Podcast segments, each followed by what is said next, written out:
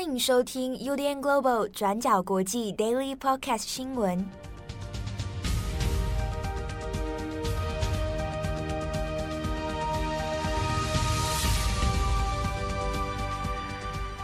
Hello，大家好，欢迎收听 UDN Global 转角国际 Daily Podcast 新闻。我是编辑七号，今天是二零二二年十二月九号，星期五。好，今天周五了，那还是由七号来主持哦。在节目开始之前，跟大家聊一件事情。最近大家有没有注意到一个呃用 AI 对话的一个线上的程式哦？它是由 OpenAI 做的，叫做 ChatGPT。那最近应该很多台湾的朋友有在热衷玩这个这个互动的一个体验哦。那最近我也在跟这个 AI 来做很多大量的对话。诶，大家有兴趣的话，可以上网找一下 ChatGPT。那可以对应英文、呃中文也可以啊，日文也也也是 OK。它是可以免费注册使用哦。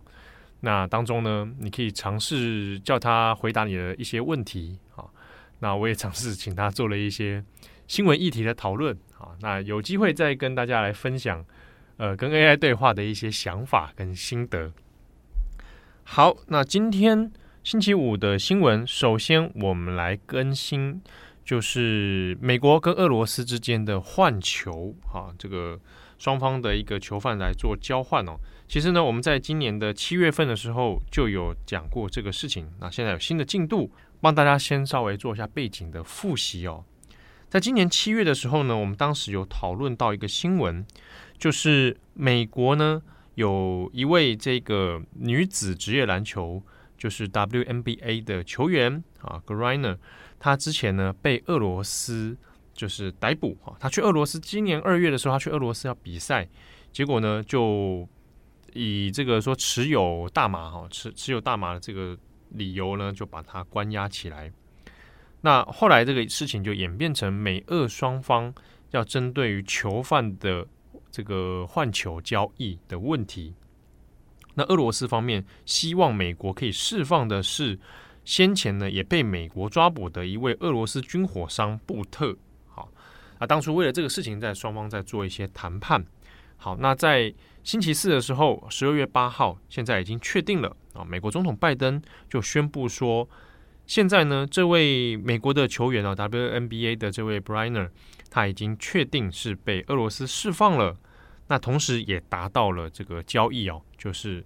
被美国关押的这位军火商布特，那也同时释放，双方就来交换。好，那这件事情。就算是在这一个协议上面就画上了一个这个句点哦，但是我们还是要来谈一下中间的一些问题，因为在过去呢，谈论到这一个协商的时候，其实有相当多的争议哦。到底美国跟俄罗斯之间需不需要做这样的谈判，要怎么处理？那其实有很多的眉角在里面哦。好，那我们先看一下，呃，我们先回顾哈，这个格莱纳啊，他在台湾有这番格莱纳啊，或者格林纳。他在今年的这个年初的时候呢，原本要是要到俄罗斯去参加比赛啊，那因为他身上有带一个电子烟，那这个电子烟里面的烟油啊，含有一部分的药用大麻，好，它的微这个剂量是算相对是低的，但是呢，他就在机场的时候被俄罗斯的当局就直接来逮捕，就控诉他说是毒品走私，啊，那就逮捕之后呢，那其实也没有做任何。公开透明的这个审判哦，那一直到七月哦，今年的七月底的时候，那才在俄罗斯的法庭上面要来出面作证啊。那他在证词里面他就说，他根本就没有要走私这个大麻烟哦，在他这个电子烟里面，他之所以会带在身上，是不小心的，不小心他掉到行李里面。那平常他其实要靠吸食这个呢，来减缓他的运动伤害。那这个部分是有医师可以提供证明。好，他在美国他是可以这样使用的，啊，那只是说他不小心掉到行李里面呢，进到俄罗斯，那被用这个理由就关押起来哦。那当时候在七月的时候呢，就以此俄罗斯希望呢能够来做囚犯的交换，好，那我现在手上有一个美国公民，那我希望换回的是同样被美国也抓捕的是俄罗斯的军火商布特，好，要双方做这个交换。那布特是谁呢？布特他是目前已经知道全世界几大军火商之一。那如果大家有看过很久以前啊，尼可拉斯凯奇演一个电影《军火之王》啊，《军火之王》它其实是不同的真实人物，他的故事在做改编集合哦。那这个《军火之王》故事里面的的蓝本之一就是这位布特。那布特呢，他大概这个崛起的时间是在一九九零到两千年代哦。那他的业务范围啊，那就包括是全球各地的，可能是有叛军哈，或者是独立的武装组织。包含集权的这个政府都有，好，那他自己呢，主要以贩售这个军用武器呀，好，比如说以这个 AK 四十七的突击步枪，哦，还有子弹，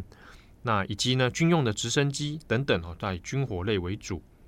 那同时，那他也被发现说，在非洲各地哦，有很多武装内战，哦，那常常都可以看到布特军火商的一些身影哦。那根据美联社过去做的一些调查报道里面哦，就找到他其实也在不同的地区成立了很多的公司哦。那业务范围算起来的话，包括非洲、包括中东，甚至在美国哦，都找得到布特的足迹。但他自己呢，并不是说特别呃隶属于特定的组织，或者是说自己有从事某些呃政治倾向的行动哦。主要就真的是以商业行为为主哦，他这贩售的是军火，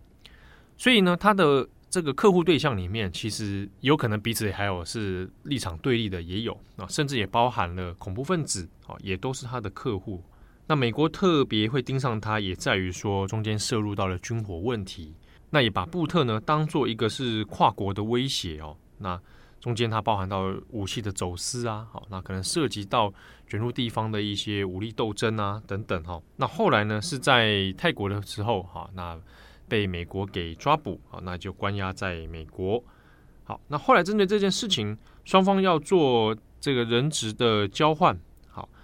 今年七月的时候，本来还在讨论哦，这个交换到底应不应该成立？那在美国内部里面就有很多，不论是战略安全或者外交关关系方面的意见。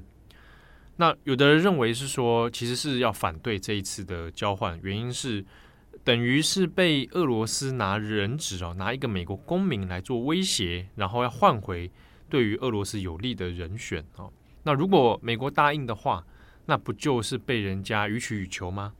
会不会以后就变成说，以后我只要抓一个美国公民啊？那我就可以拿这东西来做要挟啊，来跟你来换取我要的东西。所以过去其实，在针对这个案子上面有很多的争议。不过呢，就结果而言，哈，这样子的一来一往，那最后最终还是让格莱纳哈这成功的被交换啊，释放回到美国。那我们也看到，在 BBC 或者各大媒体上面也有放出这个影片啊，就格莱纳他这个一路坐上飞机啊，然后知道自己被释放了，也很高兴。那终于回到自己的家乡，跟家人可以团圆哦。那当然，就美国政府的立场来说啊，能够成功救回自己的国民，那是一个值得高兴的事情哦。所以，包含拜登在内，那当然在对外的态度上面是比较正面、比较激励的啊。那之中呢，也有传出啊，在媒体的报道里面也有讲到说，在这一次的协商里面，这个也有可能哦，这个沙乌地阿拉伯有协助。帮助了这一次促成协商啊，促成这个谈判的成功。不过美国官方自己是否认啊，他自己是否认说有阿阿拉伯的协助。这个中间呢，主要原因是在于说，可能透过阿拉伯啊，沙乌地阿拉伯的与俄罗斯之间的关系，跟普丁之间的关系，那从中来穿针引线，似乎让谈判比较顺利啊。但这个美国官方是自己有否认。好，那现在换球成功了。但是呢，就舆论意见里面，其实也有一些不同的战略专家，好，那也一样，对于这件事情是表达一些疑虑的哦。比如说，他其实还是落变成了说，今天俄罗斯抓了一个美国公民，好，那就可以来直接来做换球，好，那这个是不是拜登政府反而被俄罗斯牵着鼻子走呢？那或者未来有其他的国家，中国，啊，或其他集权政府，或者恐怖组织，如果也做同样的事情的话，啊，那是不是以后就没完没了？好，那另外呢，也要来谈的是这个布特啊，为什么特别一定要是选布特啊？俄罗斯的军火商中间就有很多理由的猜想。那之中呢，也有想到说，可能普丁对布特，哦，他的想法是别有用心，因为可能会担心哦，布特在长期被关在美国，那布特呢自己他涉入到的全球的军火网络，那也是蛮深入的，中间也有当然涉及到俄罗斯，所以有有一个情报是显示说，担心会不会布特呢，如果一直待在美国的话，那也许跟美国之间达成了某一种私下的协议。或会不会呢？泄露一些俄罗斯的情报给美国，或者担心俄罗斯一些内部的军事情况，好，那变成布特呢拿来给美国这个交换的一些筹码，不晓得。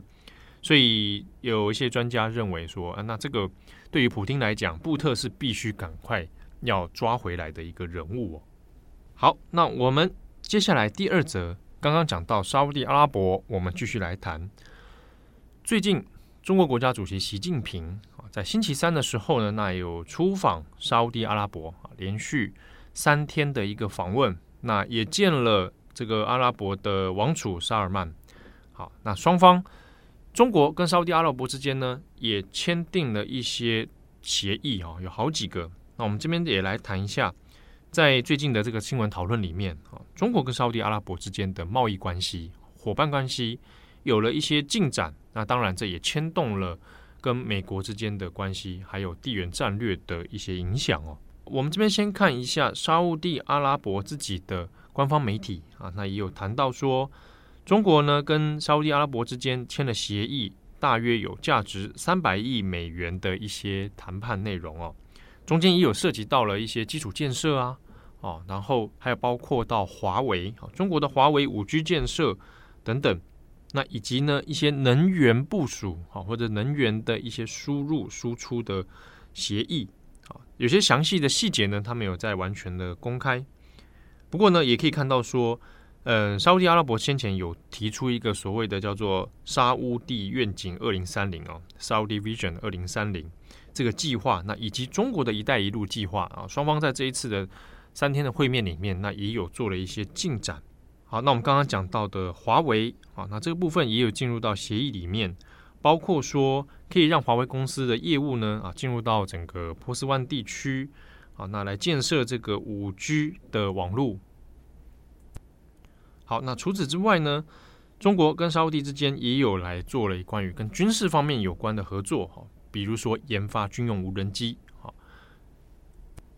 好，那我们看下来，当然。这个对于中国来讲，出访沙乌地阿拉伯是一个蛮重要的行程啊。那习近平过去几年当中是几乎没有外访啊。那现在随着国内的放宽以及二十大以后啊，他的权力地位更加的稳稳固之后呢，那寻找盟友这件事情看起来是中国当前的一个重要的战略目标。那之中就当然指向了是沙乌地阿拉伯。这当中有一些背景原因哦。中国呢，本来就是沙乌地阿拉伯一个最大的贸易伙伴，好，那这个阿拉伯自己，它也是中国的最大石油供应国，那彼此之间呢，在经济贸易上面本来就是关系相当密切哦。那特别是双方可能有各取所需，那比如说中国现在历经三年的疫情下来之后，经济状况当然是受到很严重的这个重创啊，加上中美贸易战的影响啊，短时间之内可以说是元气大伤啊。那接下来。呃，跟沙乌地阿拉伯之间的合作关系哦，可能会是一个很重要的未来目标。那对阿拉伯自己来讲呢，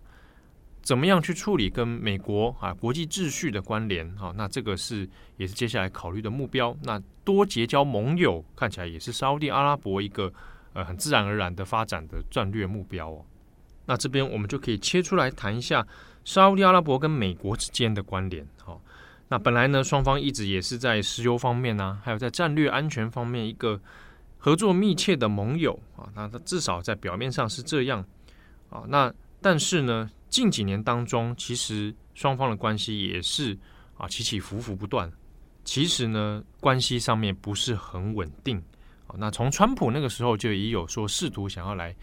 这个和阿拉伯之间啊重建一些新的信任关系。但是也有在人权方面，哈，在经济方面，还有在石油的产量问题方面，美国跟沙乌地阿拉伯之间哦，一直有一些冲突存在。那所以呢，在这一次的这个中沙之间，呃，双方蛮高调的一个会面哦，看起来释出很很大的善意啊，做了很多的协议啊等等。那对外界的解读来讲，也会认为说啊，这可能也是沙乌地阿拉伯在释放一个讯息哦，就是我未必非得依赖美国不可，我未必非得就是跟美国结盟不可。沙乌地阿拉伯可能也有自己的选择，我也可以去朝向跟中国合作。那也许用这样的方式在外交上面去达到一个这个左右逢源哈，或者是多方角力的一个效果。好，虽然说我们可以预期。中沙之间未来在合作上面会越来越深入，不过呢，我们也许也可以去思考几个切面哦，就是如果我们把它比跟这个美国来比较的话，那中国能够取代美国的角色吗？特别是在跟沙乌地阿拉伯之间啊，中国是不是能够完全取代，或者是说来填补所谓的这个真空哦？对于美国的战略来讲。那如果跟沙乌阿拉伯这边的这个关系出现了一些破口啊，那比较担忧的是，的确哈，担忧中国、俄罗斯啊或者伊朗来填补掉这一个真空。可是呢，就美国的角色方面来讲哦，除了经济之外，战略安全、军事安全啊，军事方面的这样的协助、这样的合作，对于沙乌地阿拉伯来讲，它是独特的，而且是重要的。那中国有办法取代这样的角色吗？啊，这是要打一个问号的。或者对中国来讲，他需要去做这样的填补吗？我们在军事上面难道真的要去更进一步强化，然后来填补这样的角色？这个对中国来说是有利还是有弊？哦，那这个是的确可以观察的。所以在一些呃观测中沙关系的这个分析里面呢，就会谈到说，中国可能相对起来。在军事安全哦，地缘战略安全方面，他可能没有那么想扮演像美国的角色。哦，对他相对有利的来说呢，可能是在经济上面来深入，然后呢，在一个安全网后面啊，做他的一些外交工作或者是经济工作，来企图来来强化他的影响力哦。那如果在军事方面他们的合作，中国跟沙沙乌阿拉伯之间在军事方面有更多更明显具体的合作的话，那的确有可能反而招致美国或者是呃欧洲盟友的一些忌惮啊，那这个就会在关系上面发生一些这个微妙的变化。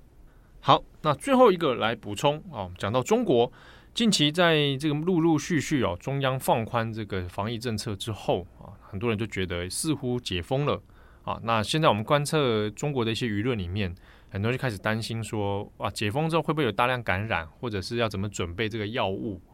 所以有时候看一下，觉得好像有点时空错乱哦，似乎现在才开始要准备来面对这个后疫情，怎么样与疫情共存的这个情况。那之中呢，大家都还记得，我们有时候三不五时会提到，在中国的微博上面，李文亮啊，已故的这位吹哨者医生李文亮呢，他的微博有时候就会有中国的网友在上面留言，那有的时候意有所指啊，嘲讽时事的也有。近期呢，就开始出现大量的文字，也是在追悼，就说啊，李医生已经三年了啊，疫情过去了，如何如何这样。那当中当然也是看起来也是有一些违和感了哦，就是疫情实际上并没有从中国消失，但大家的留言里面似乎把这件事情当然有点放大哦，无论是在情感上面的，就会认为说，哎，好像疫情已经解封了啊，那谢谢李文亮医师啊，如何如何这样子，那也形成了一个。嗯，蛮有意思的一个舆论光景哦。好，那以上是今天的 Daily Podcast 新闻。那节目的最后来跟大家分享一个消息啊，其实是我们的算是友好单位啊。那报时光，报纸的报啊，这个时光机的时光，报时光，他们现在呢推出了一个蛮有趣的商品啊，一个特别定制的哈特别日定制书。就有点像是生日书的概念啊，那它其实呢是可以帮你做一个克制化，来比如说你选择你的一个生日，然后呢帮你做成一本专门的专属书。这个书的内容呢是把哎这个纸本的联合报啊，好就做成一本书，还会挑选联合报的，比如说都是某一个特定的日子哦，假设啊七号好了，七号是九月二十二号出生，那就挑每一年的九月二十二号，它的那天头版是什么？然后就做成一本专属的册子给你。那除了你的生日之外呢，后面也会有一个固定的，比如说呃，这个从联合报创刊以来啊，啊七十年经历过的各个台湾大小事或者国际的大事，那它的头版当天头版，比如说美国九一一当天，联合报的头版是什么啊？全部都会收录在这本书里面。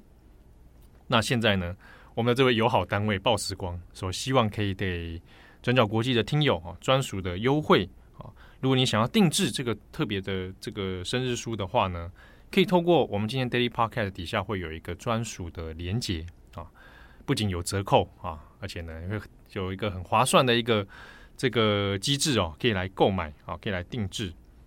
好，那这边来讲是因为它内容其实是联合报哈，啊，当然无论你对于联合报有什么想法啊，这个很多人当然就五味杂陈啊，但是呢，我自己看的时候觉得是蛮有趣的啊，原因之一是因为。联合报是从一九五一年开始创刊啊，一九五一年啊，啊，那个还在这个战后啊冷战的时期啊，啊，那台湾也还没有解严，那个时代的联合报，如果你去看，那内容相当的有趣哦，大家可以做一个惊喜的对比啊，无论是从新闻的下标方式啊，新闻的选材啊，里面内文的这个书写方式哦，那你跟可以跟现在的来做一个时空对比来呼应，非常的有趣。那中间其实有很多是世界大事哦，哦，比如说我看到几个样本里面，它刚好有几天呢、比如说，呃，刚好有几天头版是讲到南韩全斗焕啊啊，那或者是有几天的报纸讲到这个中共如何如何，好，那这中间就有很多历史上面的一些见证可以来做讨论啊。那比如说，假设你是这个一九，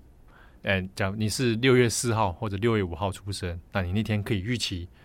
在头版上面会看见什么？好，那你可以比较一下下标的方式、内容的取径、选材，那非常的有趣。好，那我自己认为呢，这个书当然其实当做送礼物也不错了啊。身边也许会有一些长辈啊，哎，对对，联合报情有独钟啊，可以送他一套系列，用自己生日为一个定点，好，那一年一年的头版给他看。那我我觉得还有另外一个有趣的是，因为广告版面是有留下来的，好，这当中你可以看到那个广告版面，所以你也可以看哦，这个七十年当中广告的变化，用这个广告变化也可以看到整个台湾社会这个消费形态啊，哦，消费的想法啦，集体意识的变化，哦，那这还甚至里面还有一些是这个，哎，征才广告啊，找工作的广告啊，这个很有趣了。好。啊、如果刚好你是喜欢研究新闻的朋友啊，那这个笔报这个东西也是很好的资源，或者你刚好就是新闻业啊，甚至是我们听友当中，我有发现有外国的新闻业同业哦，哎，那这个这个应该是有趣的资料哦。好，这个以上是赞助播出了，由报时光的赞助，那也给转角国际的听友有一个特别的优惠哦。我们会把链接放在这一集的节目资讯栏啊，有兴趣的朋友欢迎可以去参考。好的，那祝福大家有一个美好的周末。这几天世界杯的球赛越来越精彩，好，大家也如果有兴趣的朋友，也可以继续来看球。那我们的编辑赖云呢，也会来负责帮大家来紧盯精彩的赛事。那近期也会陆陆续续啊出一些相关的故事给大家看。那这个礼拜的重磅广播呢，也会由编辑会议还有编辑七号我，那我们要来简单的轻松聊一个题目哦，也到了年底了。哎呀，这个疫情的三年的摧残哦，大家很多人对工作的想象可能会不大一样。那在英国呢，也做了一个实验，让大家改成一个礼拜只工作四天，看看，看看会发生什么事情，效果到底好不好？那我们这礼拜的重磅广播就要来聊一下英国做的这个实验。那具体来说，大家的感觉怎么样？好，我是编辑七号，祝福大家有美好的一天，我们下次见喽，拜拜。感谢你的收听。如果想知道更多资讯，请上网搜寻 UDN Global 转角国际。